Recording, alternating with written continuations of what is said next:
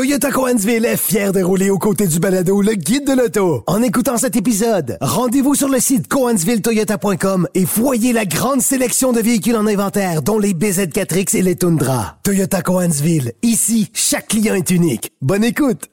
Parce qu'en immobilier, pour être à son affaire, suivez les conseils de nos experts. Via Capital, les courtiers immobiliers qu'on aime référer. Bonne écoute. Pendant que votre attention est centrée sur cette voix qui vous parle ici, ou encore là, tout près ici, très loin là-bas, ou même très, très loin. Celle de Desjardins Entreprises est centrée sur plus de 400 000 entreprises partout autour de vous. Depuis plus de 120 ans, nos équipes dédiées accompagnent les entrepreneurs d'ici à chaque étape pour qu'ils puissent rester centrés sur ce qui compte, la croissance de leur entreprise. Antoine Joubert. Le guide de l'auto. Cette semaine, elle essaie deux voitures euh, diamétralement opposées. Alors, je commence avec euh, la Toyota Corolla Cross en version hybride. Euh, une voiture qui m'a franchement impressionné. Et je dis voiture, bien sûr, certains vont parler d'un VUS, mais pour moi, la, la Corolla Cross, c'est évidemment la descendante, l'incarnation moderne de la Toyota Matrix qu'on vendait comme une voiture hatchback à l'époque. Et aujourd'hui, on appelle ça un VUS ou un multisegment, mais peu importe. Euh, la Corolla Cross, c'est euh, un véhicule qui connaît beaucoup de succès chez nous. On n'en a pas assez. Elle se fait attendre. Il y a des listes d'attente chez les concessionnaires. Et c'est encore plus vrai pour la version hybride qui devait arriver en début d'année 2023 et qui euh, a touché le sol chez les concessionnaires il y a à peine quelques mois. Alors, ça a été long avant qu'on puisse l'obtenir. Pour souligner, c'est une voiture qui est fabriquée aux États-Unis, qui est exclusive au marché nord-américain euh, et donc qui n'a pas d'équivalent du côté de l'Europe ou de l'Asie euh, et qui est fabriquée dans une usine conjointe avec Mazda où on fabrique le CX50. Alors, c'est assez particulier, euh, bien que ces deux véhicules-là ne partagent aucun élément. euh, ils sont fabriqués euh, dans une usine conjointe. Et la version hybride qu'on vient de lancer, disponible en trois déclinaisons sur le marché américain SSE, XSE. Chez nous, c'est uniquement SE et XSE. Alors, c'est dommage qu'on n'ait pas accès à la version de base qui aurait pu être encore plus intéressante pour ceux qui veulent avoir une, euh, une bonne économie de carburant, mais sans nécessairement aller chercher un niveau d'équipement un peu plus euh, relevé. Euh, ben, euh, chez nous, on nous propose ce véhicule-là euh, avec un prix d'entrée qui euh, dépasse légèrement les 37 000 dollars, transport, préparation, frais de concessionnaire inclus. Alors, c'est pas donné, mais en même temps, euh, c'est une voiture qui se démarque parce que c'est la seule de son segment à offrir en ce moment euh, une technologie hybride, euh, une technologie qui sur papier permet d'avoir une moyenne de consommation combinée à 5,6 litres au 100. Et là, je me suis permis de faire un exercice de comparaison avec d'autres véhicules sur le marché. Euh, par exemple, prenez une euh, Subaru Crosstrek Onyx avec le moteur 2,5 litres, 182 chevaux, puissance qui est à peu près équivalente à ce qu'on va retrouver dans cette Corolla Cross parce que euh, faut savoir qu'avec l'option de l'hybride, d'abord, on a un rouage intégral plus performant, mais on a 196 chevaux de puissance. Donc, c'est un des produits les plus puissants de ce segment-là. Si évidemment on fait fi du CX-30 à moteur turbo, euh, qui est un peu seul sur son île, mais euh, à 196 chevaux, c'est aussi un véhicule qui est nettement plus intéressant à conduire que la, la Corolla Cross régulière avec le moteur 2 litres à 169 chevaux. Alors, euh, euh, si vous prenez la Onyx, par exemple, à 182 chevaux, qui coûte à peu près le même prix, ben, il y a un écart de consommation d'à peu près 3 litres au 100 sur papier avec euh, la Subaru, à l'avantage, bien sûr, de la, de la, de la Corolla Cross. Même chose pour euh, le Mazda CX-30 GS, euh, pour un Hyundai Kona avec l'ensemble Trend. Même prix, puissance à peu près comparable, mais évidemment pour une consommation qui est supérieure d'à peu près 3 litres au 100. Et la pire comparaison qu'on puisse faire, c'est probablement avec le Honda HRV qui lui fait 158 chevaux euh, et il va consommer 3,3 litres au 100 de plus que, que la Corolla Cross. Alors c'est vous dire à quel point c'est un produit euh, franchement intéressant parce qu'à prix et à puissance équivalente, vous économisez euh, 35% ou à peu près de, de, de, de carburant. Euh, et en faisant un exercice de comparaison, avec la, la, Corolla Cross à essence, ben essentiellement, vous sauvez euh, à, environ 20 000 km par année à 1,75 le litre. Vous sauvez 700 de carburant par année pour avoir un véhicule euh, qui est plus performant, qui est plus agréable à conduire, qui est plus silencieux. Alors, euh, c'est clair que la version hybride est extrêmement convoitée, avec raison. Euh, maintenant, elle se fait attendre, la version hybride. Il faut mettre son nom sur une liste et ça, c'est le petit désavantage.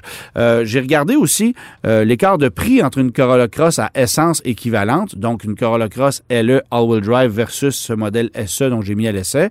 Euh, et c'est 3800 dollars de différence entre les deux.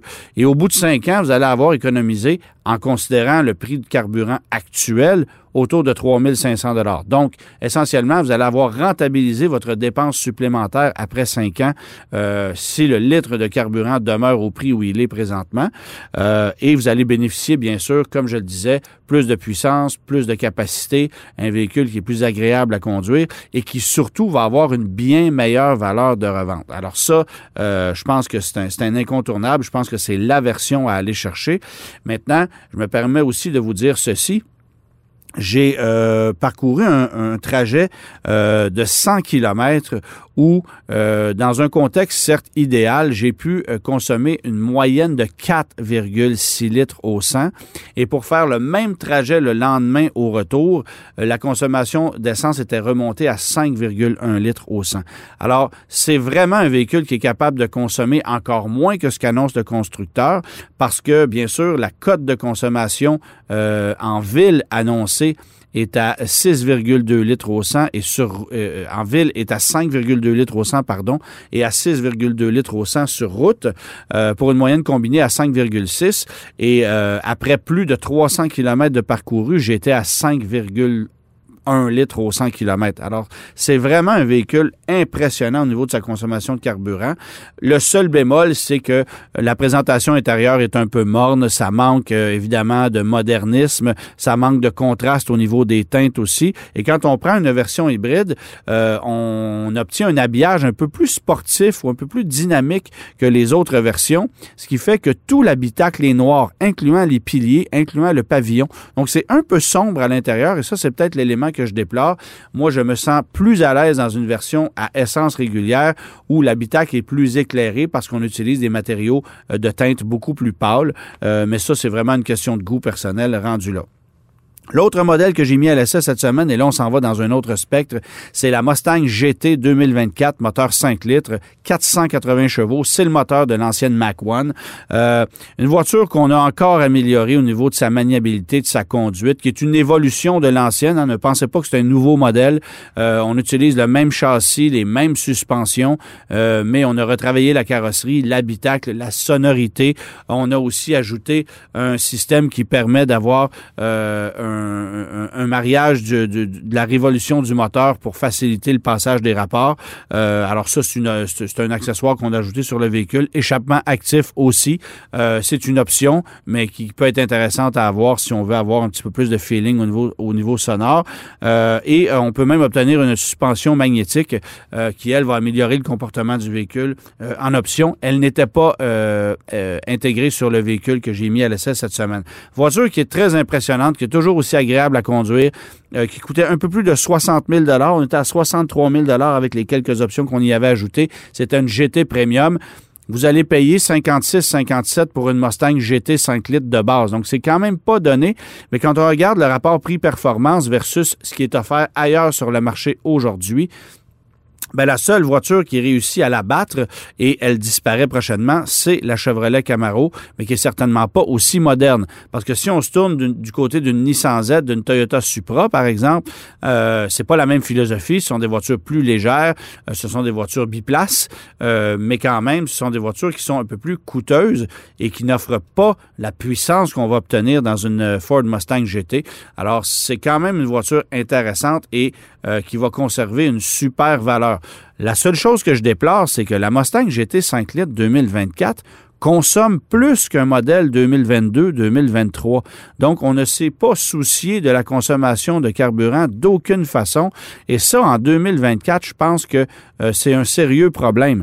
Et ça vient prouver que Ford est peut-être rendu à la limite de ce qu'on peut faire avec ce moteur-là, malheureusement, ce qui me laisse croire c'est peut-être la dernière génération de Mustang traditionnel qui va faire appel à un moteur V8 euh, atmosphérique. Est-ce qu'on utilisera un moteur V8 de plus petite cylindrée pour conserver, par exemple, euh, l'ADN d'une Mustang? mais avec turbocompression, ce qui permettrait d'aller chercher euh, plus de puissance dans le futur? Comment est-ce qu'on va travailler ça? Il va falloir améliorer la formule parce que la moyenne de consommation euh, combinée annoncée actuellement est à 13,8 litres au 100. Euh, moi, j'ai fait 14,1 litres au 100 en moyenne combinée. Euh, permettez-moi de vous dire que c'est énormément d'essence pour une voiture qui se veut quand même assez moderne de conception. Alors, est-ce qu'on est rendu au bout de la route avec le moteur Coyote 5 litres? moi, j'ai l'impression que oui. Et peut-être que plusieurs personnes vont vouloir jeter leur dévolu sur le moteur 2.3 litres EcoBoost qui fait quand même 310 chevaux. Mauvaise nouvelle, par contre, avec le modèle 2024, on élimine la boîte manuelle. C'est que l'automatique avec le 4 cylindres. Heureusement, on peut encore avoir euh, la boîte manuelle avec le moteur 5 litres, qui est quand même très, très, très agréable.